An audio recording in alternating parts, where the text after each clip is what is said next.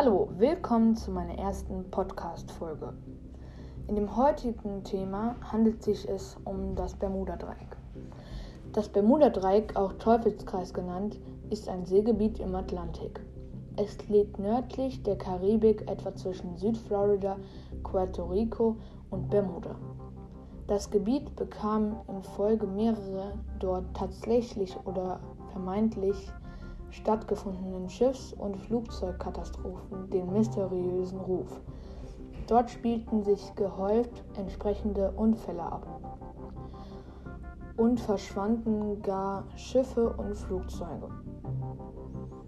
Einige der Vorfälle, bei den, denen, denen Schiffe, Flugzeuge oder ihre Besatzung spurlos verschwunden sein sollen, konnten nicht restlos aufgeklärt werden. Sie inspirierten verschiedene Autoren zu, te zu teilweise recht bizarren Erklärungsversuchen. Die Grundlage für eine Vielzahl literar literarische Werke, Filme und Inter Internetseiten wurden.